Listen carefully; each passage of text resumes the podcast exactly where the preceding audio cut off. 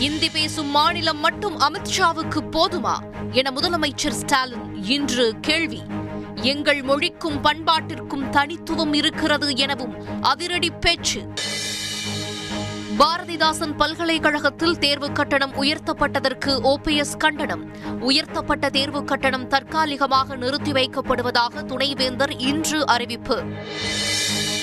இந்தியாவிடமிருந்து மேலும் ஐநூறு million dollar கடனுதவி பெற திட்டம். இலங்கை நிதியமைச்சர் அலி சஃப்ரி இன்று தகவல். ஆளும் கூட்டணியில் இருந்து விலகிய பதினோரு கட்சிகள் கொழும்புவில் பரபரப்பு ஆலோசனை. இலங்கையில் நிலவி வரும் கடும் பொருளாதார நெருக்கடி எதிரொலி.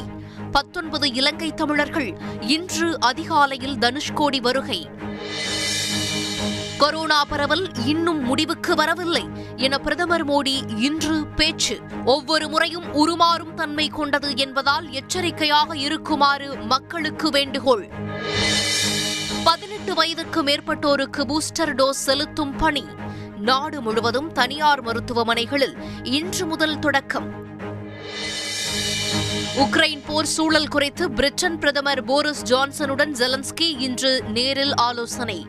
கீவ் நகரின் வீதிகளில் போர் பாதிப்புகள் குறித்து இருவரும் நடந்து சென்று ஆய்வு.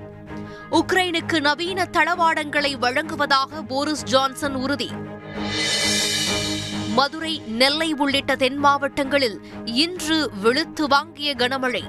தமிழகத்தில் அடுத்த நான்கு நாட்களுக்கு மழை பெய்ய வாய்ப்புள்ளதாக சென்னை வானிலை மையம் தகவல்.